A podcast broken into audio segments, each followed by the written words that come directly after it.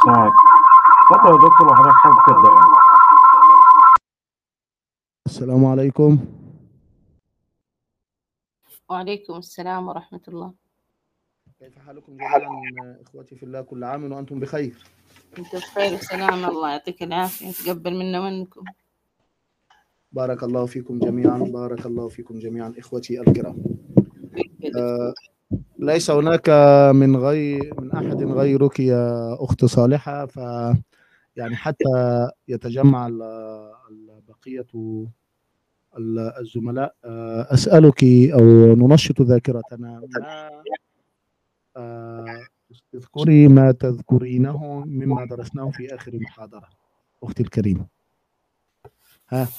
والله إلى الآن أنا حتى ما فتحت دوبني لا. لأني حتى م- مرافقة مع الوالد. أسأل الله يشفيه ويعافيه. طيب تذكرين أنواع الشبهات؟ يعني بصفة عامة نحن ندرس الشبهات من أربعة محاور رئيسة يضربنا بها المشككون والطاعنون في كتاب الله سبحانه وتعالى. فما هي هذه الشبهات؟ والله ماش معليش المعذرة منك. لأني دوبني والله فتحت على أساس أفتح حتى الدرس. يعني الشبهات قلنا هناك شبهات نحوية أمم. شبهات صرفية تسمعين؟ أي معك أسمع. أيوه شبهات نحوية شبهات ص- شبهات صرفية شبهات بلاغية شبهات دلالية. تذكرين ذلك؟ نعم. وبدأنا نعم. وبدأنا بالشبهات النحوية يعني مثلا في قول الله سبحانه وتعالى إن رحمة الله قريب من المحسنين. أين موطن الشبهة؟ إن رحمة الله قريب من المحسنين. نعم. رحمة الله قريب من المحسنين. أي نعم. أين موطن الشبهة؟ في أي لفظ؟ في قوله قريب. قريب. نعم. كيف ذلك؟ بالمعنى يعني؟ طيب شيخ محمد ماهر يقول السلام عليكم ورحمة الله وبركاته. وعليكم السلام ورحمة السلام. الله وبركاته. شيخ محمد ماهر كيف حالك؟ الحمد لله رب العالمين كيف حالكم يا سيدي؟ يعني ذكر أختنا صالحة بما ورد في قول الله تعالى إن رحمة الله قريب. نعم آه لو أنها في غير القرآن الكريم آه لكان ينبغي أن تكون إن رحمة الله قريبة يبقى إذا ما موطن الشبهة؟ ما نوع هذه الشبهة نحوية أم آه هذه- هنا نحوية. أيوة حيث إنه فعل ماذا؟ خالف ال- خالفت الصفة آه ال ال لا خالف الخبر المبتدأ. نعم خالف الخبر المبتدأ في التذكير والتأنيث. نعم. ممتاز هذا هو. نعم أيوة نعم صحيح تذكرت أيوة. نعم أيوة تذكرت أخت صالحة؟ نعم تذكرت يعطيك العافية. يعني دائما كنا نقول يعني لابد أن تذكر الشبهة تحدد موطنها. تذكر الشبهة الشبهة تحدد موطنها. تذكر نوعها. فهنا في قول الله تعالى إن رحمة الله قريب نقول هذه شبهة نحوية. أين. موطنها؟ موطنها في لفظة قريب حيث إنه قالوا يعني زعموا أنه كان يجب أن يطابق الخبر المبتدأ في التذكير والتأنيث وهنا خالف. يبقى. هكذا نحن أجبنا ثلثي الإجابة. آه، أختنا ميساء آه، أختنا ميساء نسألك كيف نرد على هذه الشبهة؟ وعليكم السلام ورحمة الله.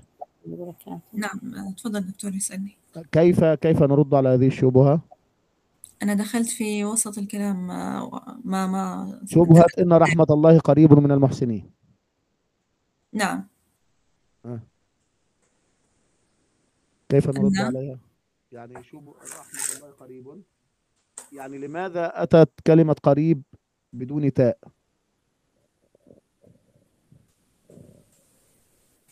قل يا شيخ محمد ماهر أكمل. يبدو أنك أنت الذي ستكمل الإجابة إلى آخر ال- الخط.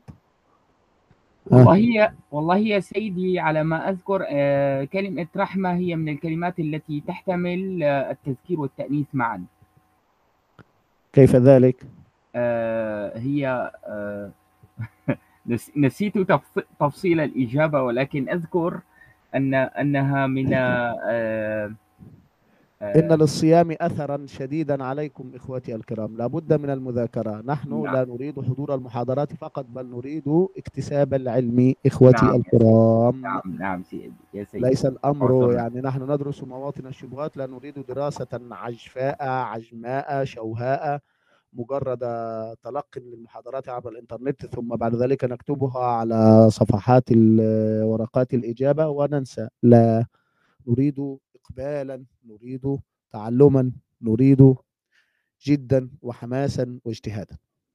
إن رحمة الله قريب كما قلت أخي الكريم شيخ محمد ربما لأن كلمة رحمة مذكرة مؤنثة تأنيثا مجازيا والمؤنث المجازي يجوز يجوز فيه التذكير والتأنيث. بناء على رأي ابن كيسان الذي أجاز أن يكون ال- التذكير والتأنيث جائزا في الوصف وليس في الفعل فقط. طيب آه، من الشبهات التي كنا درسناها بعد ذلك الشبهات الصرفية ونقول لكم إخوتي الكرام من الشبهات الصرفية التي أثاروها قول الله سبحانه وتعالى ليس البر أن تولوا وجوهكم قبل المشرق والمغرب ولكن البر من آمن بالله واليوم الآخر والملائكة والكتاب والنبيين كيف ذلك؟ يعني ليس البر أن تولوا وجوهكم قبل المشرق ولكن البر من آمن بالله. وكنا قلنا إن كان يجب أن يقال على زعمهم ولكن البر يعني لا يجوز لا يجوز أن نقول العدل محمد. لا نقول العدل أن تعدل بين الناس. يعني أخبر ب ب باسم ذات عن مصدر وهذا لا يجوز عقلا في اللغة العربية الفصحى. ولكننا نعود فنقول إنه يجوز ذلك إذا كان الغرض للمبالغة. مثلا في قول الشاعرة الخنساء تقول ترتع ما رتعت حتى إذا ادكرت فإنما هي إقبال وإدبار. شرحت لكم هذا البيت. من يذكر مناسبة هذا البيت بما قبله وما بعده؟ هل تذكرون؟ نعم إن مناسبته أن الخنساء آه، ت- آه، ترثي أخاها صخر نعم. آه، وتشبه نفسها بالناقة التي آه، التي ترعى. آه، نعم. هل هل بإمكانكم إعادة البيت سيدي؟ ترتع ما تر... ترتع ما رتعت. أليست أليس معكم الكتب التي تدرسون منها؟ أليس معكم الورق أمامكم الآن إخوتي الكرام؟ طب لي... ليس مهم. ماشي. البيت يقول يا شيخ محمد ماهر ترتع ما رتعت. ترتع يعني تأكل في المرعى يعني. نعم يا سيدي نعم. رتعت حتى إذا ادكرت يعني حتى إذا ما تذكرت فإنما هي إقبال وإدبار وإدبار. نعم. قل لي قل يا شيخ محمد. آه، الخنساء تشبه نفسها ب- بالناقة التي ترعى آه، فتأكل آه، من آه، من من المرعى يعني. ولكنها حينما تذكر مصابها آه، في في أخيها صخر آه، نسيت. سامحني يا سيدي. طيب ماشي ماشي ماشي. أنا مثلا حينما أقول لكم مثلا يعني أنت تقول لابنك ذاكر فيقول لك أنا مذاكرة. حينما تقول له اشكر الله أو صل يقول لك أنا صلاة. حينما تقول له صم يقول لك أنا صوم. هل يجوز ذلك عقلا؟ يعني أنت تقول له ذاكر يقول لك أنا مذاكرة؟ لا بل يعني لا. أنا نعم. مساء لا. آه. لا- لا يجوز آه، يعني يع- يعني يعني كيف أنا مذاكرة؟ آه نعم، كيف نعم. أنا مذاكرة؟ كيف أنا. مذاكرة؟ لكنه يقصد أن يقول أنا أذاكر. أذاكر نعم ولكنه أراد المبالغة الشديدة في آه في التزامه بأمر المذاكرة حتى إنه كله صار مذاكرة. مهم. هذا هو. يبقى للمبالغة الشديدة في الأمر. كذلك الخنساء. تتحدث عن الناقة. وشرحت لكم ذلك البيت وربطته بما قبله وبما بعده رغم أنه ليس مكتوبا عندكم ولكنكم قوم تنسون. إخوتي الكرام لابد أن يكون هناك جد واجتهاد وإقبال بجد على على اكتساب هذا العلم. بارك الله فيك. إن ال- إن الخنساء تصف الناقة التي عندها والتي ذبح ولدها أو التي مات ولدها هذه الناقة يعني تظل تأكل طول النهار مثلا في المرعى حتى إذا ما تذكرت وليدها فإنها تذهب إلى حيث يعني إلى حيث كان موجودا. فلا تجده فتعود إلى المكان الآخر ثم تظل هكذا تروح وتجيء تروح وتجيء لماذا؟ من شدة لهفتها على ولدها. فكذلك الخنساء تقول ترتع ما رتعت حتى إذا ادكرت فإنما هي إقبال وإدبار. ولم تقل فإنما هي تقبل وتدبر. وإنما قالت الخنساء الناقة إقبال وإدبار. يبقى إذن هي أخبرت بمصدر عن اسم ذات. ما الغرض من ذلك؟ الغرض من ذلك هو إفادة المبالغة أو المبالغة الشديدة. ليست صيغة مبالغة أخت صالحة. صيغة المبالغة لها وزن معروف فعال مفعال فعول فعيل فاعل. لكن هنا نقول ال- التعبير بقصد المبالغة. يعني مثلا حينما أقول لكم اسمعوا فتقول فيقول شيخ محمد ماهر يقول كلي أذن. آه بقصد المبالغة. نعم بقصد المبالغة. صح يا أخت صالح. حينما يقول الشيخ محمد ماهر أقول له اسمع يقول كلي آذان. هل كله آذان؟ إنما هو مكون من أذن ورأس وعين ويد وذراع وقدم و... وهكذا. فلما أقول له اسمع فيقول لي كل أذان. يريد أن يبالغ في أنه ينصت إلي إنصاتا شديدا. فكذلك هنا في قول الله سبحانه وتعالى ليس البر أن تولوا وجوهكم قبل المشرق والمغرب ولكن البر من آمن بالله واليوم الآخر. أي ولكن البر بر من آمن بالله واليوم الآخر. يبقى إذن نقول هناك توجيهات عدة. أولا أن في الكلام مضافا محذوفا والتقدير ولكن البر بر من آمن بالله واليوم الآخر. الأمر الثاني تأويل البر بذو البر ولكن البر مفهوم ذلك الكلام؟ آه ليس البر أن تولوا وجوهكم قبل المشرق ولكن ذو البر ولكن ذا البر من آمن بالله واليوم الآخر. إذا نقول البر بر من آمن أو ولكن ذا البر من آمن بالله واليوم الآخر. الأمر الثالث كما نقول في قول الخنساء أن يكون البر موضوعا موضع اسم الفاعل للمبالغة ومنه قول الخنساء ترتع ما رتعت حتى إذا ادكرت فإنما هي إقبال وإدبار. مفهوم ذلك الكلام؟ ومنه كما قال استشهد الفراء بقول الفا... قول الشاعر لعمرك ما الفتيان أن تنبت اللحى ولكنما الفتيان كل فتى ندي حيث جعل الشاعر إن آه، نبات اللحية خبرا عن الفتيان. والمعنى لعمرك ما الفتوة أن تنبت اللحى. مفهوم ذلك الكلام؟ فكذلك في الآية لعمرك ما قول الله تعالى ولكن البر من آمن بالله واليوم الآخر. أي ولكن الإيمان إيمان من آمن بالله واليوم الآخر. مفهوم ذلك الكلام إخوتي؟ بارك الله فيكم. طيب إذا ولينا وجوهنا شطر البلاغة يعني نقول لماذا لم يأتي أت- بالمناسبة سيدي أيهما أصح كل أذان صاغية أو كل أذان مصغية؟ كل أذان مصغية أخي الكريم شيخ شيخ محمد ماهر لأن كل أذان مصغية من أصغى يصغي. مفهوم؟ أصغى يصغي فاسم الفاعل منها مصغي. طيب. بارك الله فيكم جميعا.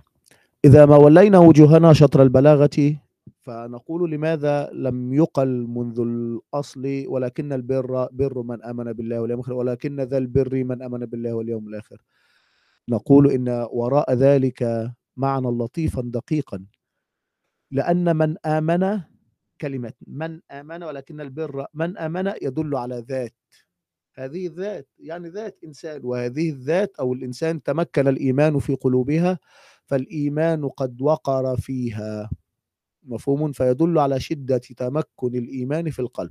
ولو كان قيل ولكن البر الإيمان لكان هذا الإيمان مجرد فكرة لا محل لها بل مفصولة عن الذوات فهنا أراد أن يجمع بين الذات وبين الإيمان. يعني هذه الذات جمع ذلك الإيمان بلغت فيه مبلغا عظيما. مفهوم آه، إخوتي أخت صالحة وأخت ميساء وشيخ محمد ماهر. مفهوم ذلك الكلام؟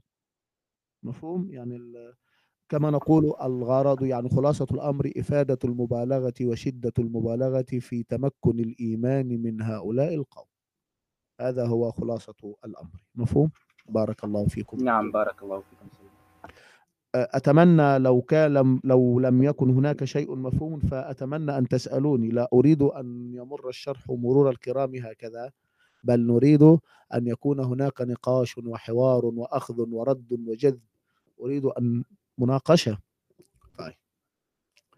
آه، من الشبهات الصرفية التي أتوا بها أيضا قول الله سبحانه وتعالى أتى في وإن إلياس لمن المرسلين. إلياس اسم نبي.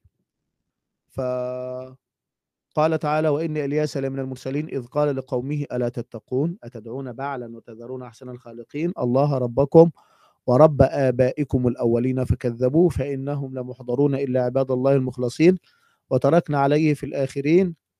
سلام على إلياسين. هذا إلياس ففي آخر الآيات قالت إلا عباد الله المخلصين. وتركنا عليه في الآخرين. سلام على الياسين. أين موطن الشبهة؟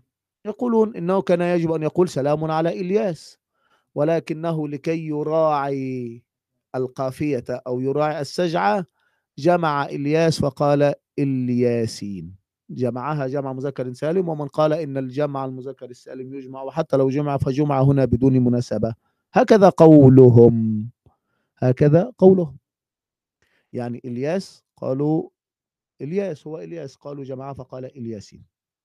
طيب يبقى إذا حيث جمع علما آه، كان يجب إفراده. في قول الله تعالى أيضا والتين والزيتون وطور سينين. سينين هي سيناء. قالوا جمعا لكلمة سيناء. ومن الخطأ لغويا تغيير اسم العلم حبا في السجع المتكلف. تفهمون الآن يعني أين يعني نحن سنسير معهم الهوينة رويدا رويدا حتى نرى ما يقولون ثم بعد ذلك تدور الدائرة عليهم ونكر عليهم إن شاء الله. آه في قول الله سبحانه وتعالى سلام على إلياسين. نقول لماذا قال في مرة إلياس وقال إلياسين؟ نقول أولا إن إلياسين لغة في إلياس كما أن إدريسين لغة في إدريس وعلى هذا فليس إلياسين جمعا طيب وحتى ولو كان جمعا فإن المراد إلياس مضموما إليه من آمن به من قومه كما قالوا الخبيبيون المهلبون في المهلب. يعني كان رجل اسمه المهلب بن أبي صفر يقولون المهلبون. يعني هذه العائلة فكلمة إلياس يعني إذا أريد إلياس ومن معه فيقال إلياسون أو إلياسين كما قيل في المهلب المهلبون وفي الخبيب الخبيبون وهذا كله ورد في اللغة العربية ليس بدعا.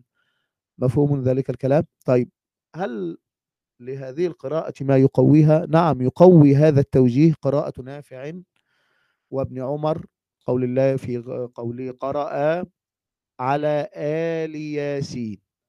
انظر في أنه قرئ إل ياسين قرئ آل ياسين. وآل تعلمون معناها الأهل. مفهوم؟ طيب.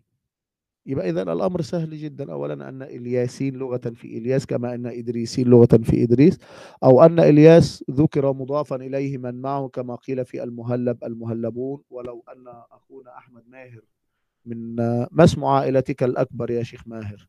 محمد ماهر. كريم. كريم. إذا الكريمون. أنتم كريمون أو أنتم آل كريم. هذا هو.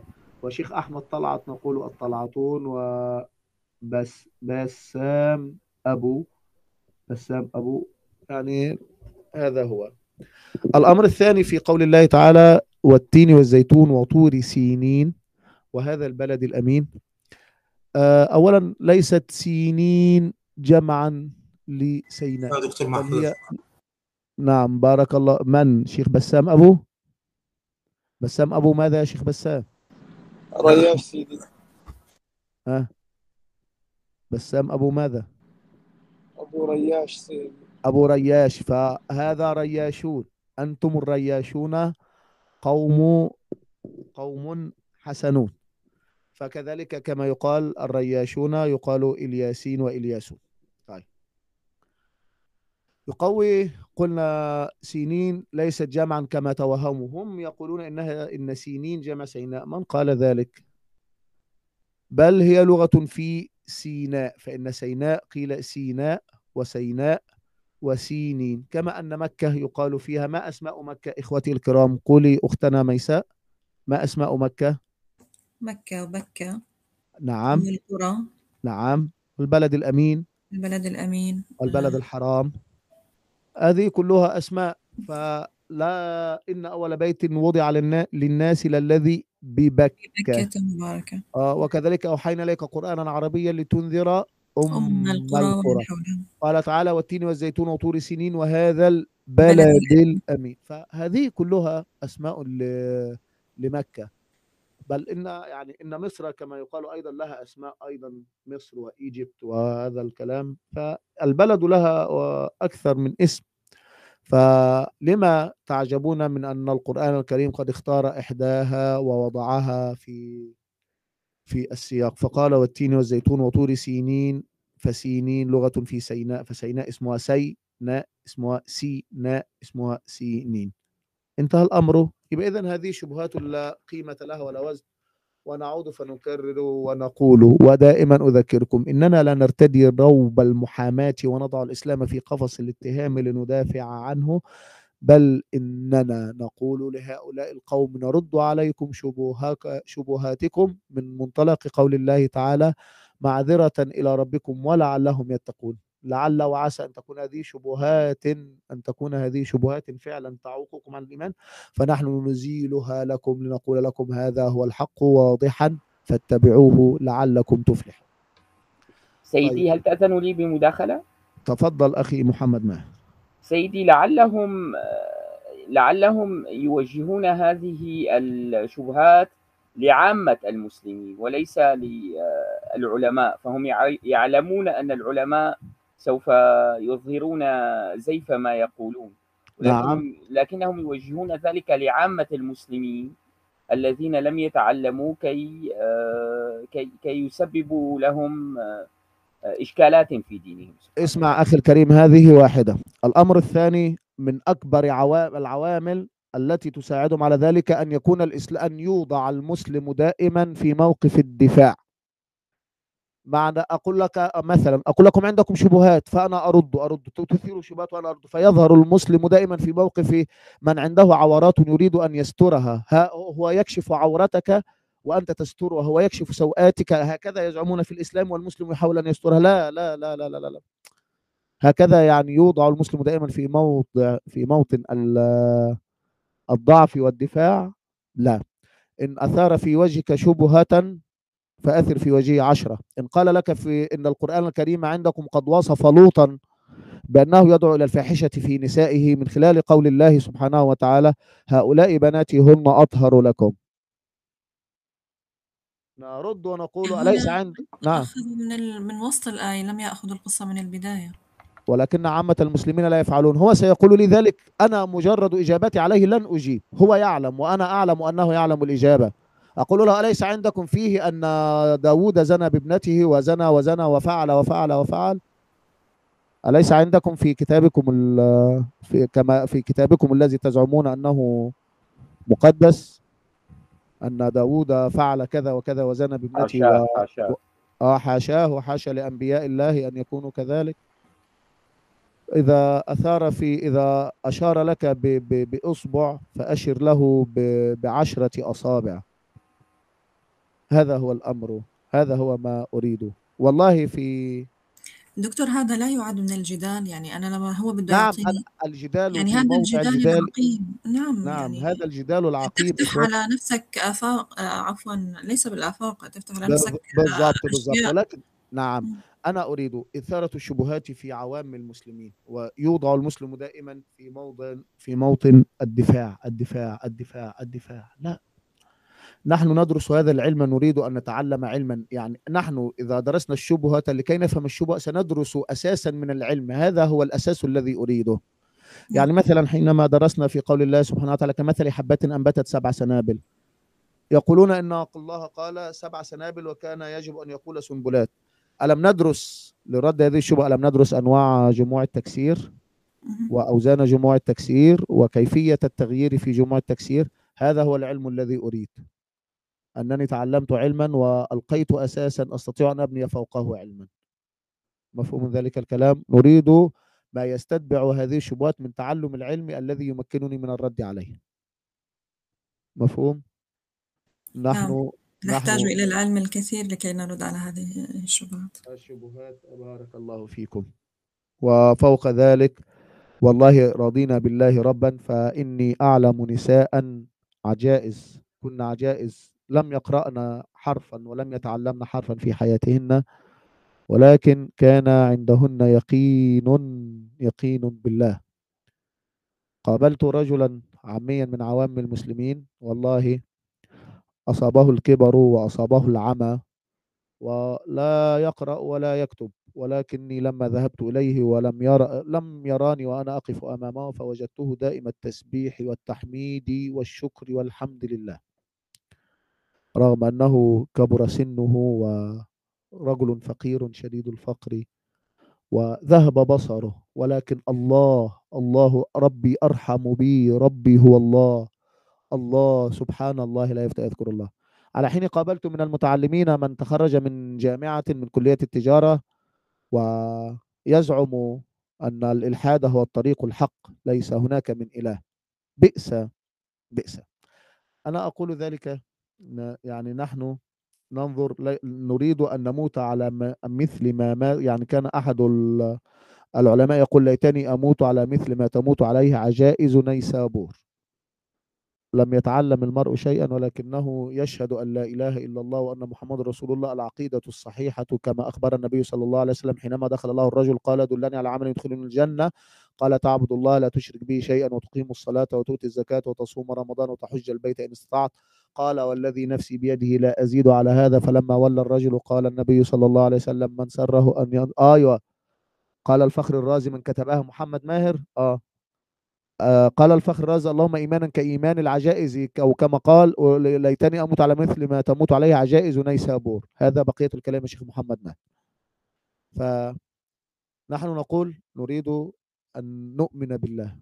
نؤمن بالله سبحانه وتعالى نشهد أن لا إله إلا الله وحده لا شريك له وأن محمدا عبده ورسوله. نصلي ونصوم ونزكي ونحج البيت وهذا يكفينا ونريد أن نلقى الله على مثل هذا.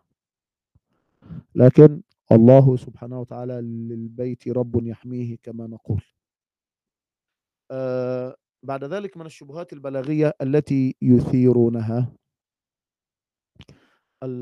قول الله سبحانه وتعالى يعني بعد أن انتهينا من الشبهات الصرفية ننتقل إلى الشبهات البلاغية. وكما قلنا لكم من الشبهات البلاغية حينما تنشأ من يعني البلاغة يعني بعد أن انتهينا من الوحدة البنائية للكلمة يعني تركيب الكلمة وهي الوحدة الصرفية ثم بعد ذلك تركيب الجملة مع ال- الكلمة مع الكلمة وهي الوحدة النحوية ننتقل إلى ال- الوحدة البلاغية أو الشبهات البلاغية.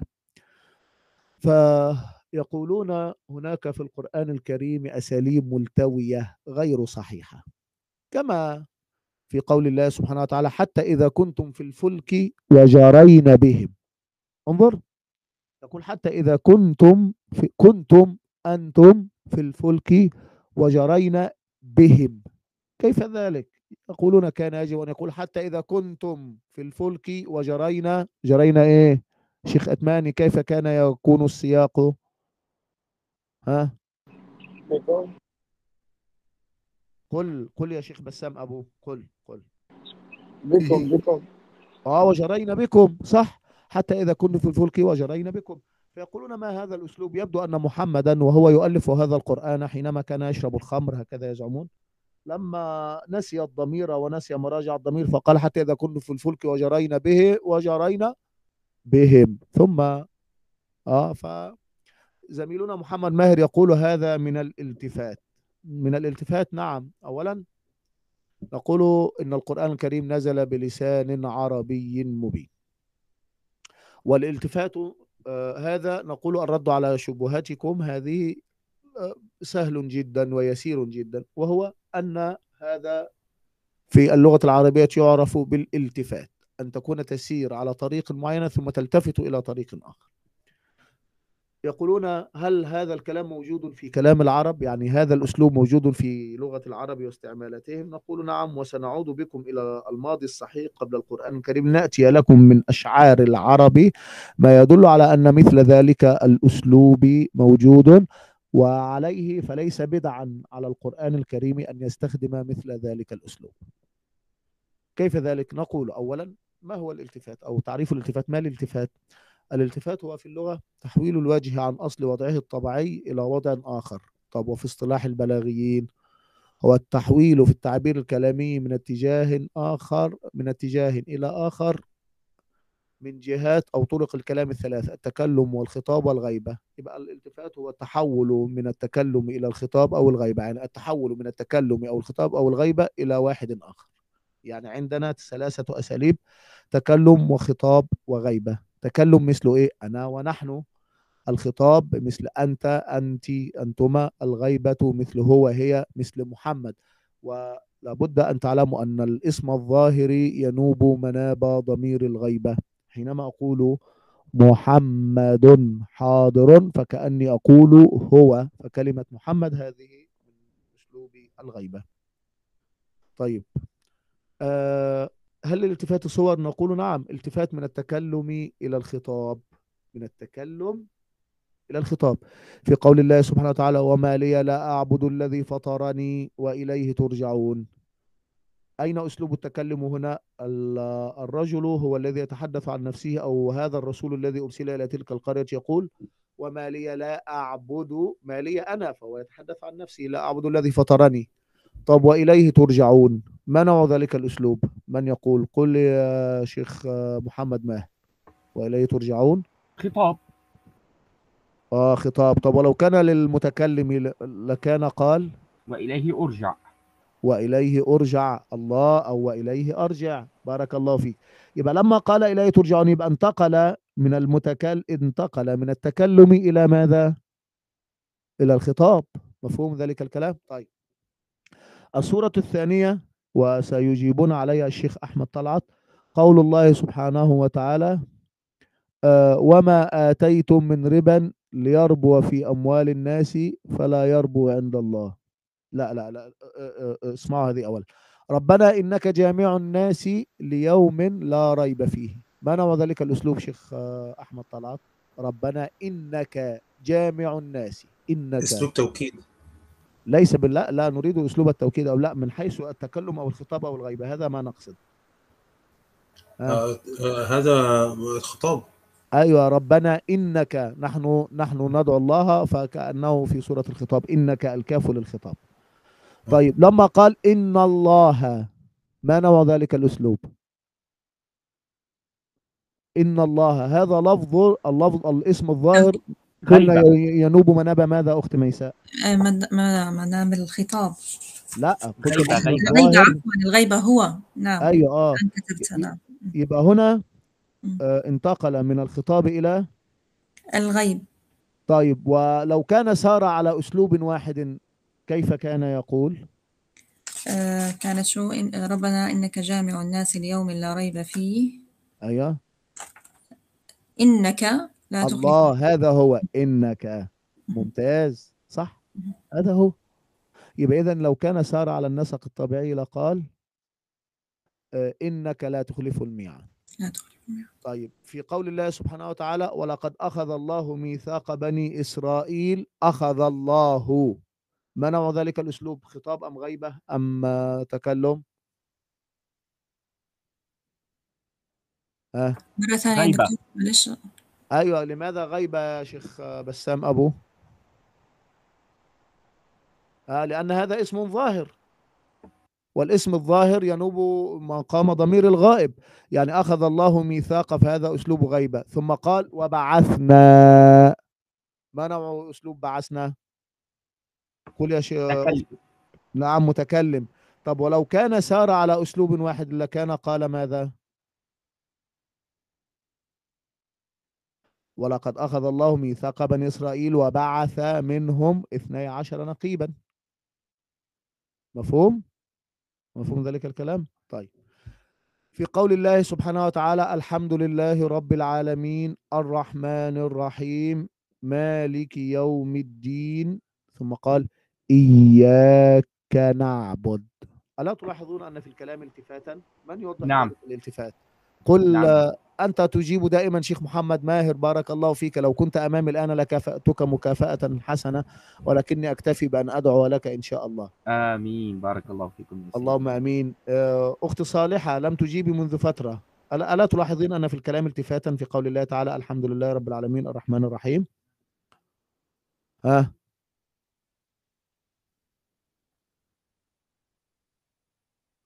ها؟ أختي صالحة يبدو انها الأخت صالحة مع الوالد الله المستعان. آه آه بارك الله فيها. طب أختي ميساء هلا أجبتي انت؟ نعم. آه، ممكن هنا تحول الخطاب آه، تحول الكلام من الخطاب آه، من آه، الغيبة إياك نعبد. أيوه الغيبه لا. إلى الخطاب إلى الخطاب. اسمعي أختي الكريمة الحمد لله. ما نوع ذلك الأسلوب؟ يعني من حيث التكلم والخطاب والغيبة. نحمد الله على ما نحن فيه. لا الحمد لله هذا تكلم أم خطاب أم غيبة؟ الحمد لله رب العالمين الرحمن الرحيم. هي غيبة؟ أيوة غيبة. ثم قال إياك نعبد. هنا خطاب. إذا تحول من الغيبة إلى الخط... آه، إلى بارك الخطاب الله فيك أختنا الكريمة. طيب آه هنا الشاعر يقول آه يا دار ميت بالعلياء فالسند النابغة الزبياني أقوت وطال عليها سالف الأمد. ما نوع ذلك الأسلوب شيخ آه، أتماني عبد القادر؟ شيخ أتماني.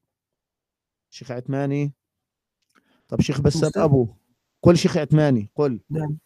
آه، يا دار ميت بالعلياء.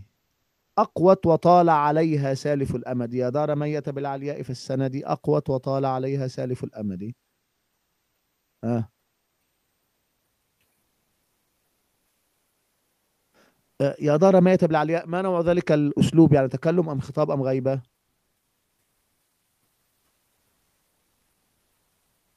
طب شيخ محمد ماهر تكلم آه. يا لا يا دار ميت بالعلياء في السند هذا خطاب لأني أناديها من الخطاب إلى الغيبة سيدي أيوه آه كيف الغيبة؟ أقوى أقوى. وطال عليها نعم طب ولو هي. صار آه ولو صار على نسق واحد لقال ماذا يا شيخ آه محمد ماهر؟ يا دار ميت بالعلياء فالسند آه. أقوت آه، آه، آه، أنت أنت أقويت وطال عليك أقويت. وطال عليك كنت أفكر كيف أحول أقوت إلى الخطاب آه. سبحان الله أقوى أقويت لابد أن تكون شاعر أخي محمد ماهر. لابد أن تكون شاعرا هل منكم من ينظم الشعر؟ لا ليس رحمه الله كان ينظم الشعر من؟ والدي أليس فيك منه. شيء؟ والله ن- لا لا لست كما مثله لا يعني لك لك أشعار كمثله؟ أبدا أنا أنا ملقية فقط لإخوتك هل من إخوتك من ينظم الشعر؟ لا طب أبوك كان والدك رحمه الله كان ينظم شعرا م- مقفا موزونا؟ مقفا موزونا نعم الله. ولكن له يعني لم يكتب له النشر يعني سبحان الله لا لا ليس مهما لكن المهم مم. أنه شاعر بارك الله فيه ورحمه الله حيا أو ميتا حي آه، ميتا الله يرحمه رحم الله الجميع. كلنا إلى زوال آمين يا رب طيب. العالمين يبقى إذن هذا هو أسلوب الالتفات يعني مثلا حينما يقول الشاعر أسيئي بنا أو أحسني لا ملومة لدينا ولا مقلية إن تقلتي أسيئي بنا أو أحسني. هذا الشاعر يخاطب المرأة التي يحبها يقول لها أسيئي بنا أو أحسني لا ملومة لدينا ولا مقلية. مفهوم ذلك الكلام؟ ما نوع ذلك الأسلوب؟ آه، خطاب خطاب. أسيئي. أيوة ثم قال في نهاية البيت ولا مقلية إن تقلتي هي خطاب لا آه، تقلتي غيبة. طب غيبة. ولو كان سار على نفس النسق لقال ماذا؟ لم أحفظ البيت. أسيئي بنا أو أحسني لا ملومة لدينا ولا مقلية إن تقلت هي. لو أردنا أن نحول تقلت إلى الخطاب كما هي تقول تقلدي تقليت أقل تقليت. أقل تقليت ممتاز بارك الله فيكم جميعا. فنقول أسلوب الالتفات نحن نكثر منه وأنا آتيكم ب... أتيت بأبيات كثيرة لكي آه، تميزوا هذا الأسلوب في قول الله سبحانه وتعالى قل يا عبادي الذين أسرفوا على أنفسهم لا تقنطوا من رحمة الله. عبادي لا تقنطوا من رحمة الله. ما نوع ذلك الأسلوب؟ من المتكلم إلى الغائب. الله ولو سار على نسق واحد لقال ماذا لا تقنطوا من رحمتي. الله شيخ محمد ماهر الله أنت سريع الإجابة شيخ محمد بارك الله. الله فيك بارك الله فيكم طيب طحى بك قلب في الحسان طروب بعيد الشباب عصر حان مشيب يكلفني ليلي وقد شط وليها وعادت عواد بيننا وخطوب آه. قل شيخ نسينا محمد. الأول يا دكتور نسينا الأول. شو ال- طحى طحى بك من الغيبة إلى الخطاب. لا طحى بك. من من التكلم طحى بك. يكلفني. هذا نعم. خطاب خطاب طحى نعم, بك نعم من. الخطاب إلى الغيبة أيوه. ثم قال يكلفني ليلي وقد شط وليها وعادت عواد بيننا وخطوبه. آه. يبقى انتقل من الخطاب إلى التكلم. حينما قال يكلفني ليلي فالشاعر أصلا في في في الأمر في بدايته الشاعر يخاطب قلبه يجعله منه يجعل من نفسه شخصا آخر يخاطبه. كما أن الشيخ محمد ماهر مثلا يعني يسير في الطريق ولديه ما يشغله فيقول يا محمد ماهر لقد أتعبتك الحياة لقد أرهقتك كذا وكذا لابد من دعاء وعودة إلى الله. الشيخ محمد ماهر يقول يا شيخ يقول يا محمد من يقصد بمحمد؟ يقصد نفسه. فهو يجرد من نفسه شخصا آخر يقف أمامه. فكذلك هنا الشاعر يقول طحى بك قلب في الحسان طروب. جعل من نفسه شخصا آخر يكلمه. ثم قال يكلفني ليلي وقد شط وليها وعادت عواد بيننا وخطوب. طيب شيخ أخت ميساء في قول الله تعالى في قول الله تعالى والله الذي أرسل الرياح فتثير سحابا فسقناه. الله آه. الذي أرسل الرياح. هنا الله. آه. من الغيبة إلى من التكلم. الغيبة إلى نعم. الله بارك الله فيك. طب أخت ميساء لو سار على نسق واحد لقال ماذا؟ أنا لازم أكتب الآية قدامي. الله الذي أرسل الرياح فسقناه. فتثير سحابا فسقناه. فساقه. فساقه. فساقها فساق. الله الذي أرسل الرياح فساقها. مفهوم؟ أو فساقها كالرياح نعم. ف- فساق. الرياح نعم. الله بارك الله فيكم جميعا. جميل ولكن يحتاج إلى دربة يعني أيوه طبعا تحتاجين إلى ضربه وضربه كثيرة جدا جدا. يعني يعني يعني مثلا لو أتيتكم ببيت يقول الشاعر فيه في قول الله تعالى اولا إن يشأ يذهبكم ويأتي بخلق جديد. ما نوع ذلك الأسلوب؟ إن يشأ يذهبكم. من من الغيبة من إلى الغيبة. لا هذا ليس خطاب غيبة. خطاب خطاب. خطاب أي خطاب. آه خطاب. إن يشأ يذهبكم يذهبكم. أنتم ويأتي بخلق جديد وما ذلك على الله بعزيز. ثم قال وبرزوا لله جميعا. ما نوع برزوا؟ غيبة. الغيبة غيبة. طيب ولو سار على نسق واحد لقال ماذا؟ وبرزتم لله الواحد القهار. إن يشأ يذهبكم ويبرزكم. ويبرز أبرزكم صحيح. أو يبرزكم ماشي؟ عفواً. هذا. نعم. مفهوم ذلك الكلام؟ طيب في قول الشاعر تطاول ليلك بالإثمد ونام الخلي ولم ترقدي ال- الشاعر كما نقول جرد من نفسه شخصا آخر يكلمه. يقول تطاول ليلك بالأثم بالإثمد ونام الخلي ولم ترقدي ما نوع ذلك الأسلوب؟ خطاب. خطاب. ثم قال وبات وباتت له ليلة. غيبة. غيبة. يبقى انتقاله من ماذا إلى ماذا؟ من من الخطاب إلى الخطاب إلى الغيبة. الغيبة. ثم قال وذلك من نبأ ما جاءني وخبرته عن بني الأسود. يعني الشاعر يقول تطاول ليلك بالإثمد ونام الخلي ولم ترقدي وبات وباتت له ليلة كليلة ذي العائد الأرمد. وذلك من نبأ ما جاءني وخبرته عن بني الأسود. ما هو ذلك الأسلوب في البيت الثالث؟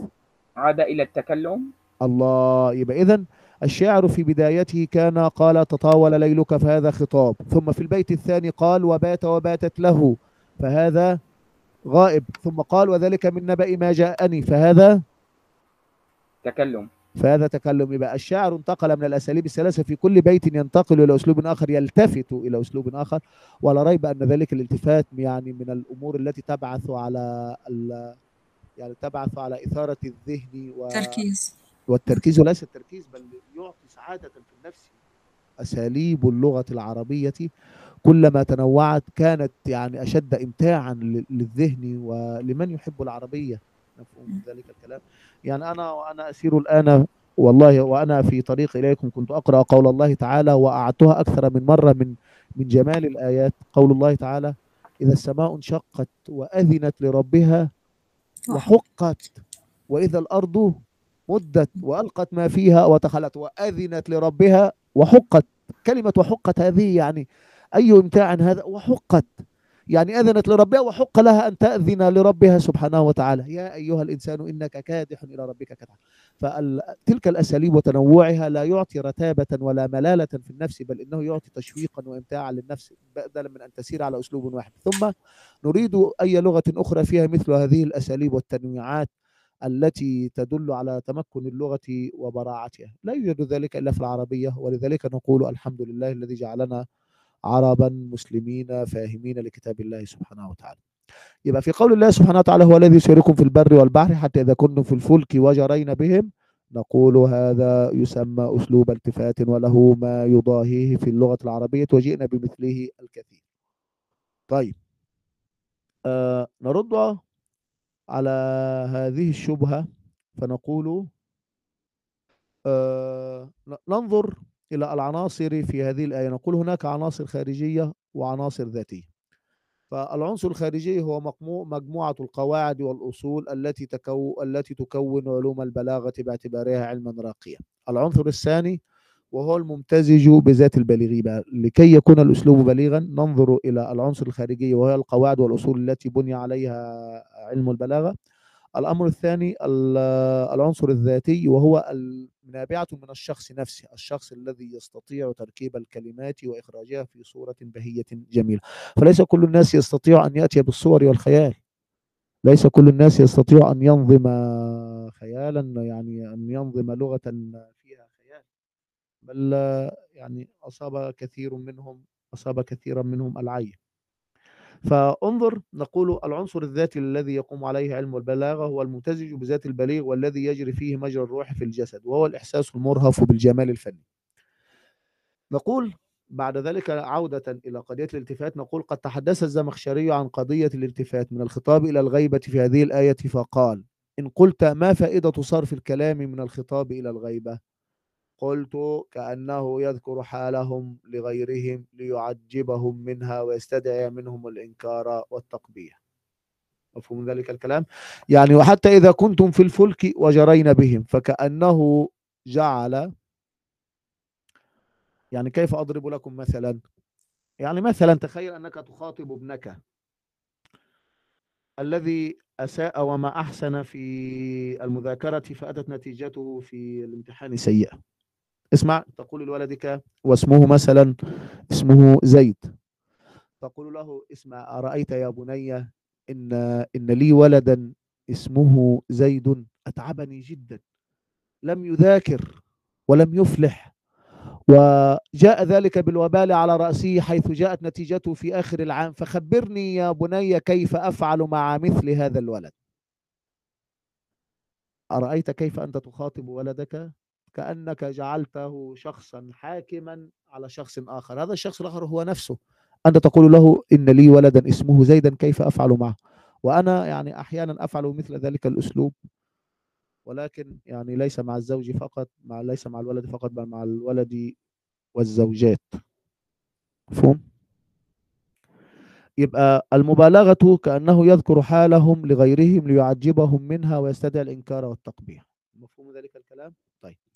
وقد علق الدكتور المطعني على كلام الزمخشري رحم الله الجميع في هذه العبارة فقال هذه العبارة في حاجة إلى الإيضاح وهو الآتي. نقول هؤلاء الذين تحدث الله عنهم في هذه الآية أنعم الله عليهم بنعمة عظيمة وهو أنهم جع... أنه جعلهم يسيرون في البر والبحر.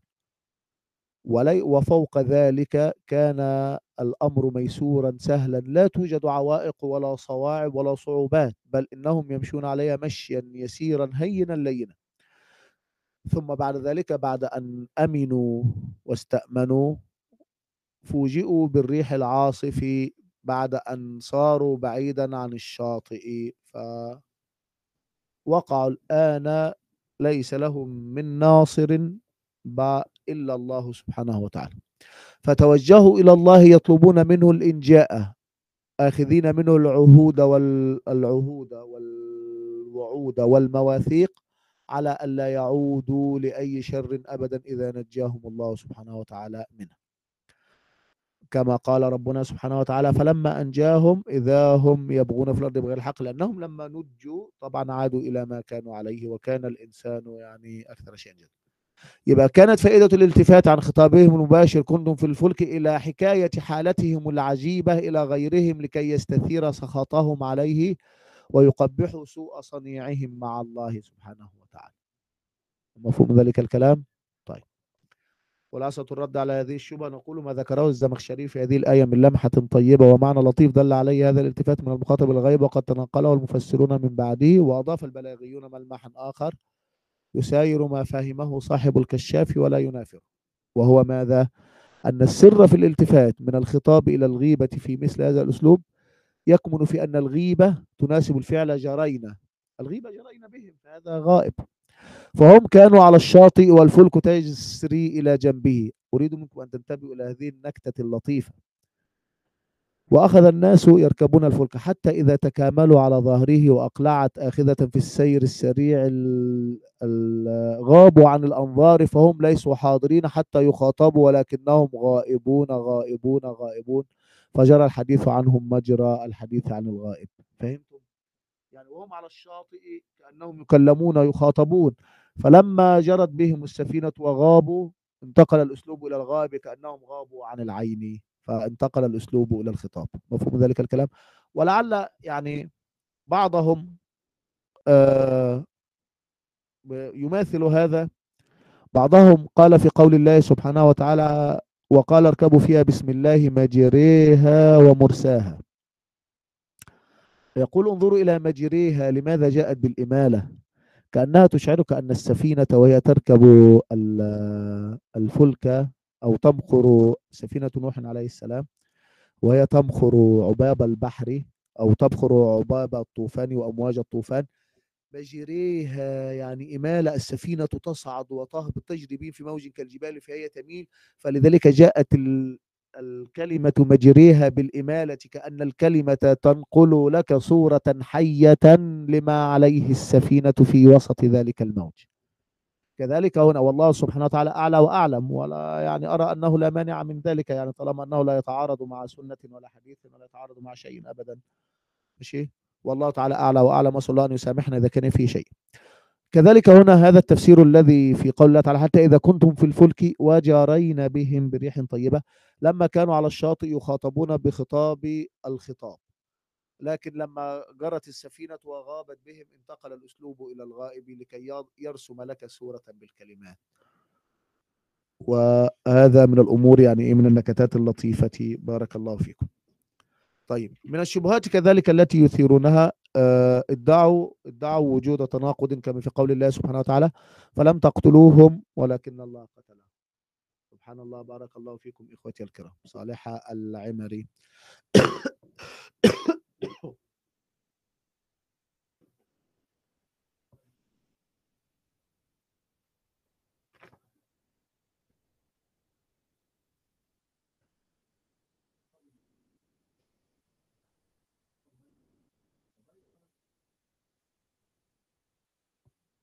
عذرا اخوتي الكرام. نعود بعد ذلك قول الله تعالى فلم تقتلوهم ولكن الله قتلهم وما رميت إذ رميت ولكن الله رمى. يقولون أي شيء هذا لم تقتلوهم ولكن الله قتلهم. ومن الذي قتل؟ يعني أليس المسلمون هم الذين قتلوا في غزوة؟ في أي سورة هذه من يخبرني إخوتي الكرام؟ من يقول؟ سورة الأنفال يا دكتور. بارك الله فيك يا شيخ أحمد. طلعت وسورة الأنفال تتحدث عن أي شيء؟ عن غزوة ماذا؟ عن غزوة الأحزاب بارك الله فيك. يبقى إذن في هذه الآية يمتن الله على المؤمنين يقول فلم تقتلوهم ولكن الله قتلهم. طب كيف والمسلمون هم الذين قتلوا الكفار؟ من الذي قتل أبا جهل؟ أليس معاذ ومعوذ ولد العفراء؟ هما اللذان قتلاه. أليس نعم؟ ولكنهم نفذوا قدر الله سبحانه وتعالى. آه هذا هو بارك الله فيك. صح؟ يعني كما في قول الله تعالى انظر مثلا الله يتوفى الأنفس. وفي آية أخرى يقول آه قل يتوفاكم ملك الموت. وفي آية أخرى يقول حتى إذا جاء أحدكم الموت توفته رسلنا. هناك تناقض بين هذه الآيات؟ لا. يعني الله في الحقيقة هو الذي أمر والأعوان هم الذين يباشرون ويكون ملك الموت والموكل الملك الموكل بقبض الأرواح يكون على رأسه. يبقى إذن لا تناقض. كذلك هنا فلم تقتلوهم ولكن الله قتلهم هما اللذان نفذا قدر الله سبحانه وتعالى. يبقى هل هناك من هل هناك من قتل؟ لا. وإلا بدليل أننا نعلم أن القاتل قد يحمل السيف ويضرب به الإنسان ولا يموت. لماذا؟ لأن الله ما أراد له أن يموت. وهناك من يضرب ضربة واحدة فيموت لأن الله أراد له هكذا. طيب. يبقى إذن نقول صحيح أن في الآية إثباتا ونفيا للقتل ولكن الله سبحانه وتعالى هو الذي أمر بالحقيقة هو الذي أمر ولا شيء يحدث إلا بإذنه فهم منفذون لإرادته على الحقيقة.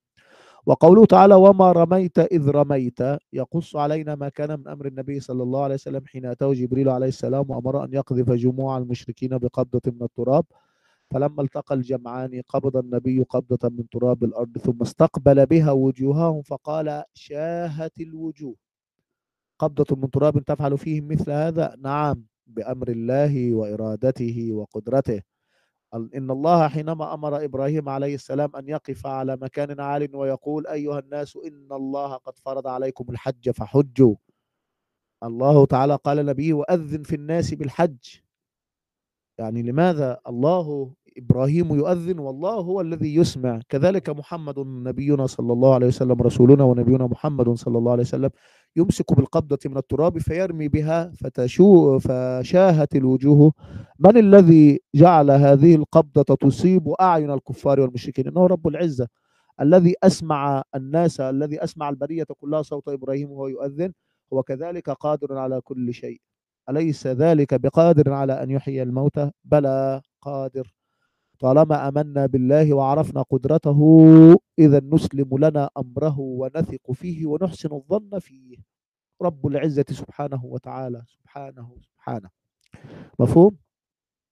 يبقى إذا ما خلق الله إنسانا إلا امتلأت عينه ترابا بتلك القبضة فولوا منهزمين. فالنبي صلى الله عليه وسلم رمى بالقبضة امتثالا لأمر الله. وما كان لهذا الرمي أن يكون له أثر إلا بأمر الله وقدرته. مفهوم؟ طيب ومن الآيات الأخرى التي استدلوا بها على وجود التناقض قوله تعالى هو الذي بعث في الأميين رسولا منهم يتلو عليهم آياته ويزكيهم ويعلمهم الكتاب والحكمة ثم قال في آية أخرى الأعراب أشد كفرا ونفاقا وأجدر ألا يعلموا حدود ما أنزل الله على رسوله أين. أين. أين التناقض؟ يقولون يقول في مرة يصف العرب بأنه يتلو عليهم آياته ويزكيهم ويعلمهم فهم مزكون وهم معلمون الكتاب والحكمة فهم أرق أفئدة. ثم في آية أخرى يعود فيقول الأعراب أشد كفرا ونفاقا. نقول بئس ما قلتم وبئس ما تقولون ولن نرد عليكم.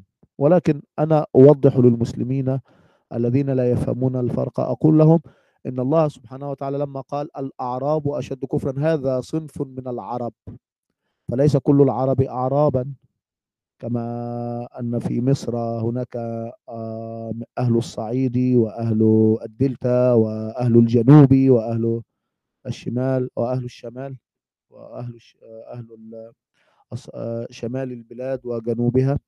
كذلك هنا الأعراب أشد كفرا ونفاقا هم القوم الجفاة غلاظ القلوب الذين يعيشون في الصحراء يأكلون الضب ويشربون شربة الماء ويعني حياتهم كلها شظف العيش. فهذه طبيعتهم بيئة صحراوية قاحلة قاسية.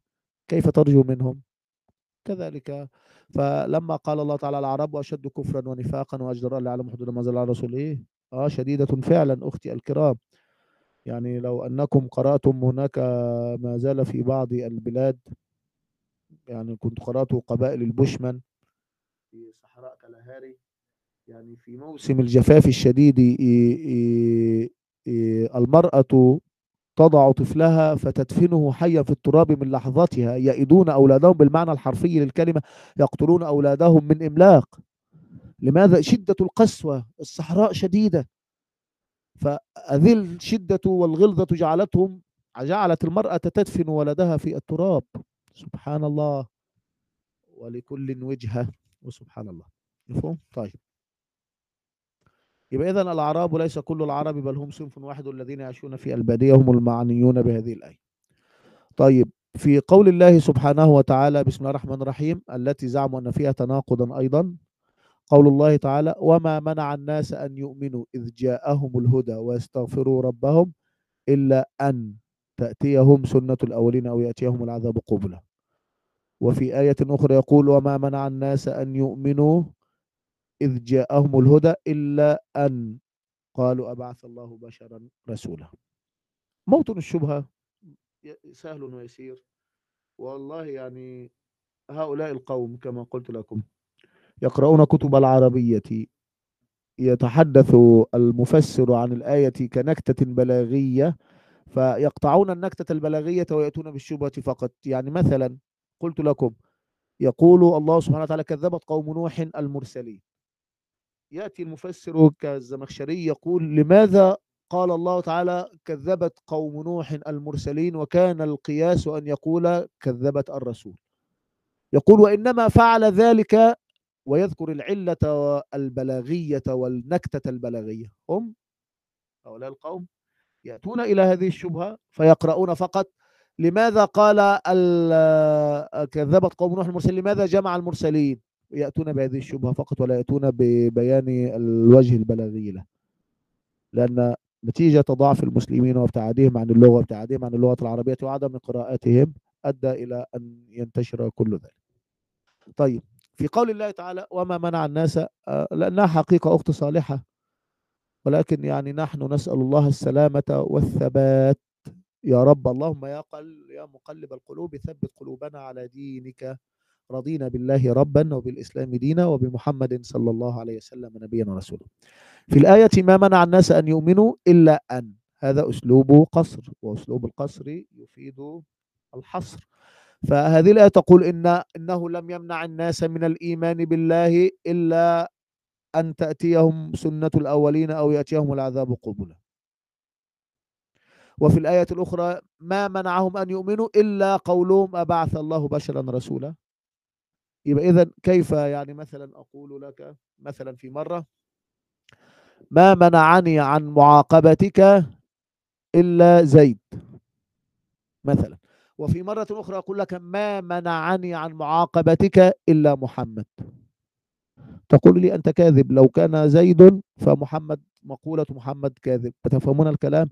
يعني أنا في كل مرة أقول لك ما منعني عنك إلا زيد ثم أعود لك مرة أخرى فأقول لك ما منعني عنك إلا محمد.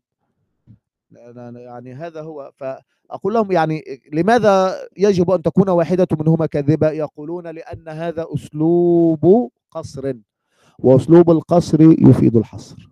هكذا يقولون وهذا لم يأتوا به إلا منا نحن الذين نحن فهمنا شرحنا هذه الأشياء في كتبنا. طيب نرد كيف نرد على ذلك؟ آه نقول إن أسلوب الأسلوب في اللغة العربية أسلوب القصر في اللغة العربية هناك قصر حقيقي وقصر إضافي. قصر حقيقي وقصر إضافي.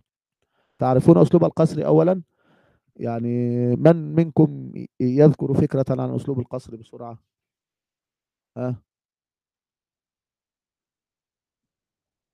ها؟ الآن أسلوب- نأخذه في مادة البلاغة سيدي. نعم في مادة البلاغة. أسلوب القصر كما كما أقول لكم مثلا لا إله إلا الله أو أقول لكم ما حضر إلا زيد. مثلا يمكن أن أقول حضر زيد. أقول لكم مثلا حضر زيد. وأقول لكم ما حضر إلا زيد. ما الفرق بين الأسلوبين؟ آه، قل شيخ بسام أبو.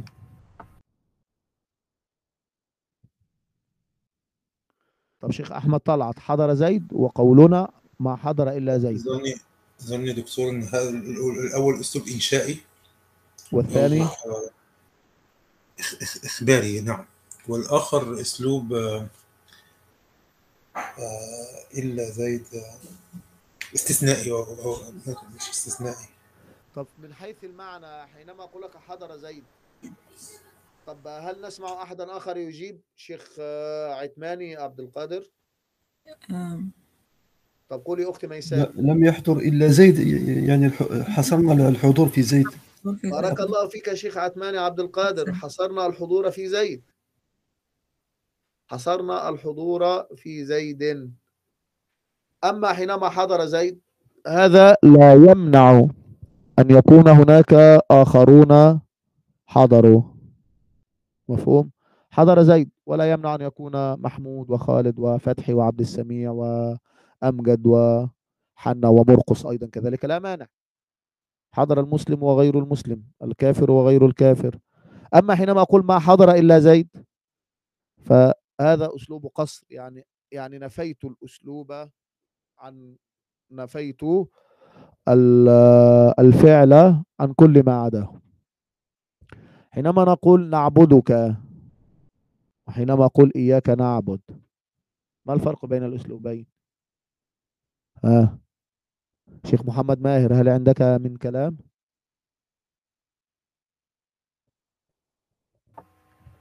في إياك نعبد آه، تقدم آه، ضمير النصب. المنفصل إياك. ما ما موقعه من الجملة هذا الضمير شيخ محمد ماهر محل نصب مفعول به مقدم. ممتاز. حينما حينما يتقدم فإننا آه، نحصر بذلك يعني في قولنا إياك نعبد نحصر العبادة في فيه سبحانه وتعالى.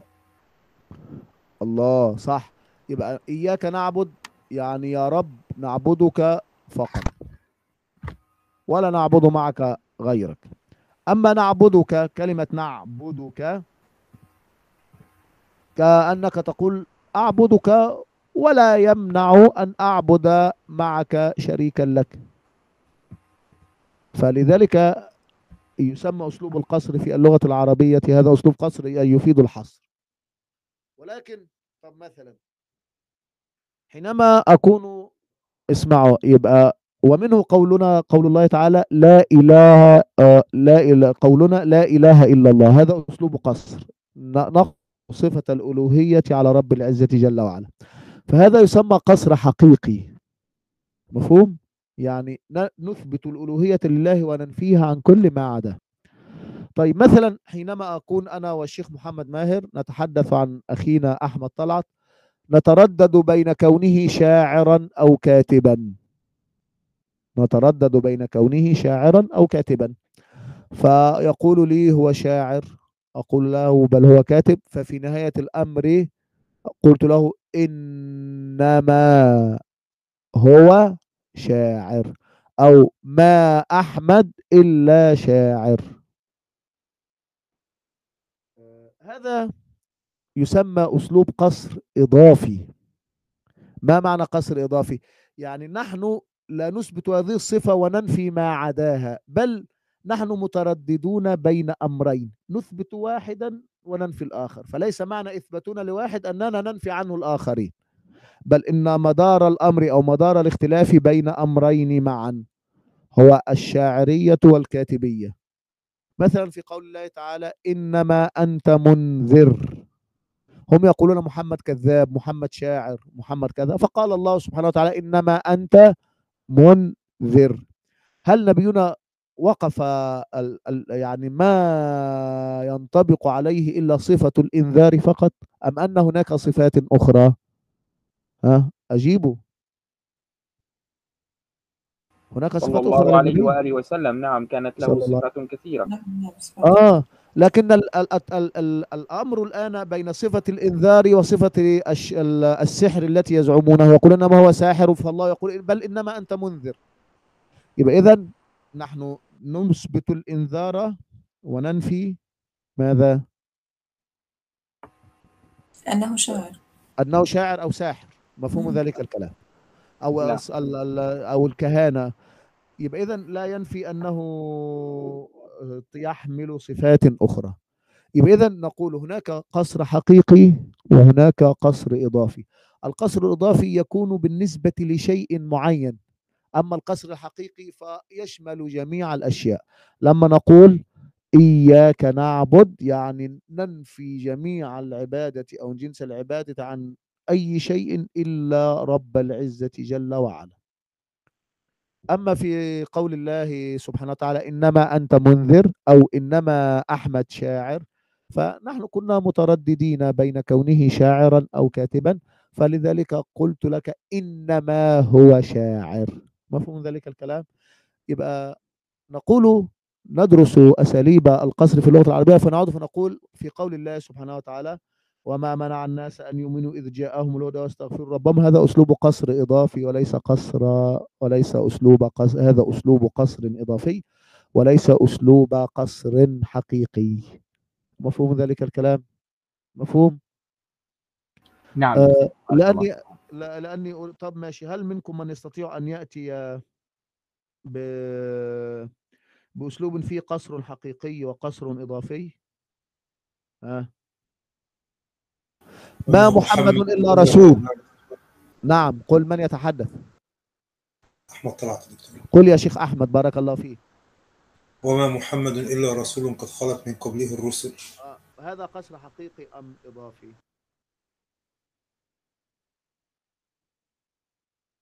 ها؟ قل شيخنا.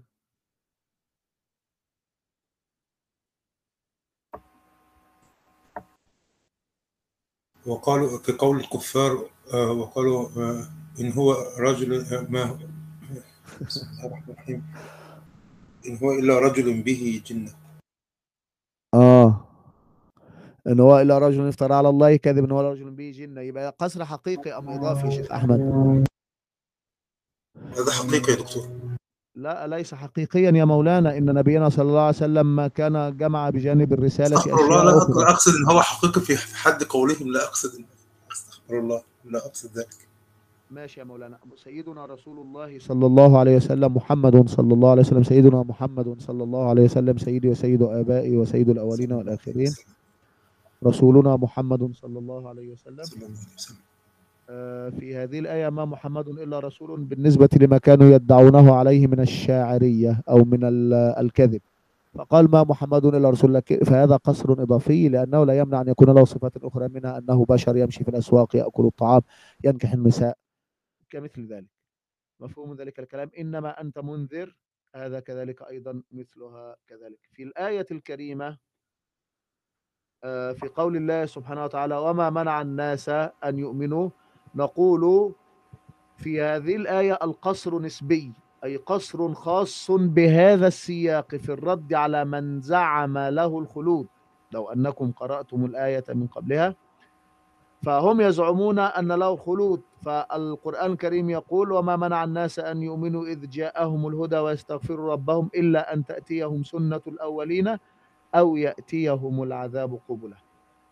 فالقصر في آية الكهف خاص ببعض الأسباب التي منعتهم من الإيمان وهو طلبهم أن يروا العذاب الذي توعدهم الله به عيانا أو أن يحل بهم ما حل بمن كان قبلهم من المكذبين والكفار.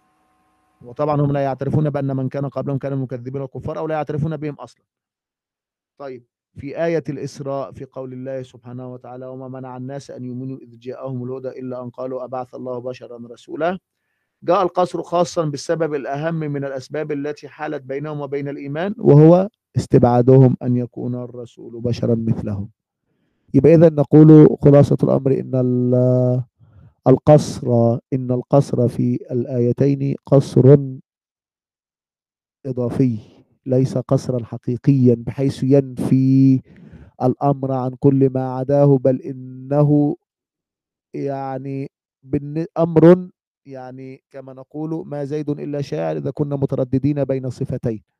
فكذلك هنا المدار النفي والإثبات على أمر محدد ننفي واحدا ونثبت الآخر.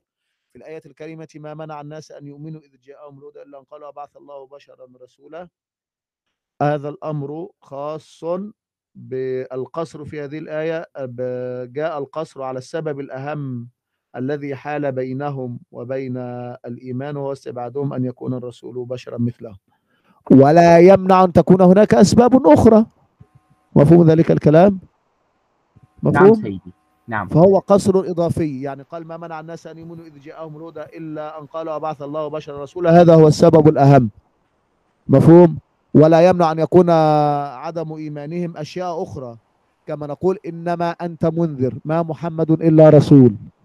هذا لا يمنع أن يكون محمد صلى الله عليه وسلم بشرا يمشي في الأسواق يأكل الطعام.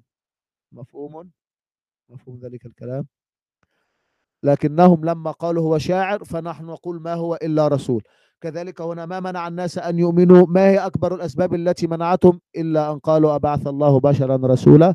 فنقول هذا هو أكبر الأسباب فلذلك ذكر الله سبحانه وتعالى. ولكن لأنه قصر إضافي لا يمنع أن يكون هناك صفات أخرى. مفهوم؟ طب الحمد لله. بارك الله فيكم. يبقى نعود فنقول القصر الحقيقي هو ما كان فيه النفي عاما ينسحب على كل ما عدا المقصور عليه بحيث لا يتعداه لغيره أصلا. لا إله إلا الله. النفي عام يشمل كل ما سوى الله سبحانه وتعالى. طب والقصر الإضافي؟ ما كان النفي خاصا بشيء معين. أو نقول بطريقة أخرى أن يختص المقصور بالمقصور عليه بالنسبة لمعين لا لجميع ما عدا هذا المعين. إنما أنت منذر لا يتعداه إلى غيره. يعني هناك معين آخر هو ماذا؟ هو أنهم قالوا هو كاهن وشاعر وساحر فنقول بل هو منذر. مفهوم ذلك الكلام؟ لكن كونه منذرا لا ينفع لا يمنع أن يكون بشرا يمشي في الأسواق يأكل الطعام. تفهمون؟ بالبلدي كده زي ما إحنا بنقول حينما نقول هل زيد شاعر أم كاتب ونحن مترددون أقول إنما زيد شاعر. ما زيد إلا شاعر. لأني أتردد بين صفة أو أكثر فأثبت واحدة وأنفي الأخرى. يبقى إذا مدار الإثبات والنفي بين هاتين الصفتين الشاعرية والكاتبية. فإذا أثبتت واحدة ونفيت الأخرى لا يمنع من ذلك أن أثبت له صفات أخرى غير هاتين الصفتين. وعذرا على هذه الإطالة فأنا أريد منكم أن يكون عندكم علم بمثل ذلك الكلام. ولو أن عندكم مجهودا في آتيكم بمثل هذه الآيات التي يأتون بها ولكنها ليست من المقرر عليكم في قول الله سبحانه وتعالى ومن أظلم ممن افترى في آيات القرآن الكريم ومن أظلم ثم ستجدون الآيات متنوعة مفهوم ذلك الكلام؟ من أظلم ممن كذب على الله من أظلم ممن افترى على الله كذبا ومن أظلم ممن كذب. كيف تستقيم هذه الآيات؟ يتخذونها شبهات علينا يقولون إن بينها تناقض. مرة يقول من أظلم فهذا اسم تفضيل أي في مرة يقول إنه ليس أظلم ممن افترى على الله كذبا. في آية أخرى يقول من أظلم ممن كذب على الله فكيف يستقيم ذلك؟ أريد منكم أن تبحثوا عن التخريج البلاغي لهذه الآيات إن أردتم يعني إيه مزيدا. طيب من الآيات التي أو من الشبهات التي يثيرونها أيضا آه، ادعاء وجود حشو في القرآن الكريم. آه، فنقول نعم. وجودي ماذا؟ عفوا سيدي وجودي ماذا؟ وجود حشو. نعم نعم. لأن يعني الصوت ابتعد قليلا فلم فلم أسمع آه. هذا الحشو هو الزيادة يعني ألفاظ زائدة. يعني مثلا مثلا ولبثوا في كهفهم ثلاثمائة سنين وازدادوا تسعة. يقولون كان يمكن أن نستغني عن كلمة ازدادوا. كان يمكن أن نقول ولبثوا في كهفهم ثلاثمائة سنين وتسعة. وتسعة بالنصب كذلك. لماذا أتى بكلمة ازدادوا؟ هي كلمة زائدة لا معنى لها طالما كان يمكن الاستغناء عنها لا فائدة منها. كما سندرس الآن في أنواع وجود الحشو. يعني هذا حشو لا فائدة منه. كل وأنتم هم يقولون وأنتم تزعمون القرآن من عند الله فهو بميزان دقيق. نقول يعني ما هذا الكلام الذي تقولون؟ يعني نرد عليكم. أولا لابد أن نعرف أن ندخل على الحشو ونعرفه أولا. لكي نكون على بينة مما يدعيه هؤلاء القوم. نقول ذكر أبو هلال العسكري أن الحشو على ثلاثة أضرب. الحشو يعني شيء دخل يحشى بين شيئين لا فائدة منه يعني كأنه دخل حشوا فلا فائدة منه. آه اثنان مذمومان وواحد يحمد.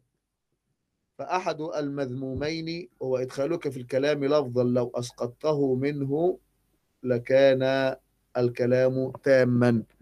وهذا ما يسمى بالحشو المعين. يعني الحشو المعين تعرف الكلمة الزائدة تعرف موضعها. مفهوم ذلك الكلام؟ يعني أستطيع أن أحدد الكلمة الزائدة وأستخرجها ويستقيم المعنى. آه، قال الشاعر أنعي فتى لم تذر الشمس طالعة يوما من الدهر إلا ضر أو نفع. فقوله يوما من الدهر حج حشو لا يحتاج إليه البيت إلا لغرض واحد هو إقامة الوزن. أما من حيث المعنى فهو مذموم لأن الشمس لا تطلع ليلا وهذا طبعا كلام إيه؟ يعني حسن. ومنه قول بعض بني عبس أبعد بني بكر تفهمون ذلك البيت؟ أنعي فتى لم تذر الشمس طالعة يوما من الدهر إلا ضر أو نفع. قال لم تذر الشمس طالعة يوما من الدهر. وللشمس لا تطلع إلا في يوم من الدهر فهذا كلام حشو لا فائدة منه. وهل أمكن تعيينه أم لم يمكن تعيينه؟ نعم أمكن تعيينه في قولنا أننا حددنا موضع الحشو في قولنا يوما من الدهر. آه، وانظروا مثلا في قول الشاعر ألفى قولها كذبا ومينا الكذب هو المين والمين هو الكذب. هل يمكن أن تحدد اللفظ الزائد في هذين اللفظين؟ لا لا يمكن يبقى نقول هذا حشو غير معين. مفهوم ذلك الكلام؟ يبقى الحشو المعين هو الذي تستطيع أن تعين موطن اللفظ الزائد. الحشو غير المعين الذي لا تستطيع أن تعين بل يكون أمامك لفظان لهما معنى واحد ولا تستطيع وتستطيع أن تستغني عن أي واحد منهما. طيب. من الحشو أيضا قال بعض بني عبس عن ابن الأعرابي أبعد بني بكر أؤمل مقبلا من الدهر أو آسى على إثر مدبري؟ وليس وراء الفوت شيء يرده عليك إذا ولى سوى الصبر فاصبري أولاك بنو خير وشر كليهما جميعا ومعروف أريد ومنكر. أولاك بنو خير وشر كليهما جميعا ومعروف أريد ومنكر. مفهوم ذلك الكلام؟ فقوله نعم. أريد حشو نعم. الخير هو المعروف والشر هو المنكر. نعم يا مولانا. نعم. أولاك بنو خير. أيوة هذا يعني لا, لا, لا يحتاج إلى أمر. فقوله أريد أين الحشو في هذه الأبيات الثلاثة؟ قوله أولاك بنو خير وشر كليهما جميعا ومعروف أريد. فقوله أريد حشو وزيادة وقوله كليهما يكاد يكون حشوا لكن يعني إيه سنقبلها على مضض. طيب. يبقى إذن هذا هو الحشو المعين. الذي وهو أحد الحشو المذموم يعني حشو في ألفاظ نستطيع أن نحدد اللفظ الزائد فيها. مفهوم ذلك الكلام؟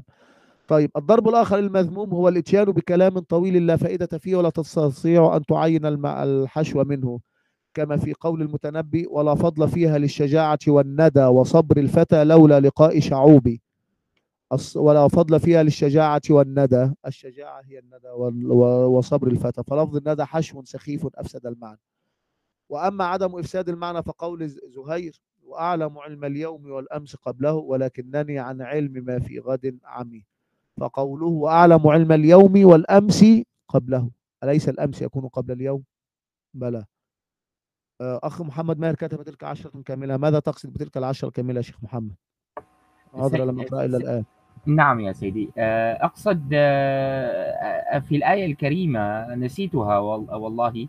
لكن يذكر الله سبحانه وتعالى أن أن الصيام سبعة وثلاثة ثم يذكر تلك عشرة كاملة هل نعم. هل هل من الممكن أن تكون هذه العبارة في نظر آه، آه، أولئك الذين يثيرون الشبهات آه، نعم يا مولانا؟ لو أنك صبرت والله يعني هذا يدل على ان لك عقلا يعمل لله الحمد يعني بارك الله فيكم أقصد لا لا يعمل أقصد أنه ليس يعمل لا أقصد عقلا يعمل في الدرس الذي نعمل فيه يعني يعني يلتقط وينتبه لما نقول بارك الله فيك لا بارك اقصد. شيئا أخي الكريم شيخ نعم، نعم، أخي نعم. أنت أخي والله يعني ربما فهمتكم يا سيدي بارك الله. فيكم ففعلا هذه الآية من الشبهات ولكن أنا يعني كما نقول قبل أن ندخل على الشبهات لابد أن نحدد الحشوة لكي نفهم.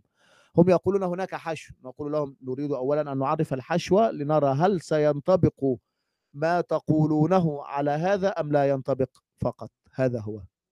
يعني أنتم تقولون أن هذا فاسد. نقول نريد أن نعرف أولا ما هو الفاسد. كما هم الآن يقولون الإرهاب الإرهاب. نريد أن نعرف الإرهاب لكي نعلم ما إذا صدر شيء نعرف هل هو إرهاب أم لا لكن إذا ما حدث أي شيء تلصقونه بالإسلام بالإسلام الإرهاب الإسلامي الإرهاب الإسلامي الإرهاب الإسلامي بئس ما تقولون. نريد تعريفا شاملا ل... ل... لما نحن بصدده. حتى بعد ذلك نن- ننظر هل ما تقولونه ينطبق عليه هذا أم لا. طيب. في قول الشاعر وأعلم علم اليوم والأمس قبله ولكنني عن علم ما في غد عمي. فالحشو في كلمة قبله لأن الأمس لا يكون إلا قبل اليوم ولا يكون بعده فلا فائدة من ذكر هذه الكلمة. طيب مفهوم ذلك الكلام؟ طيب آه بعد أن درسنا ذلك الحشو ننتقل إلى ما يقولون.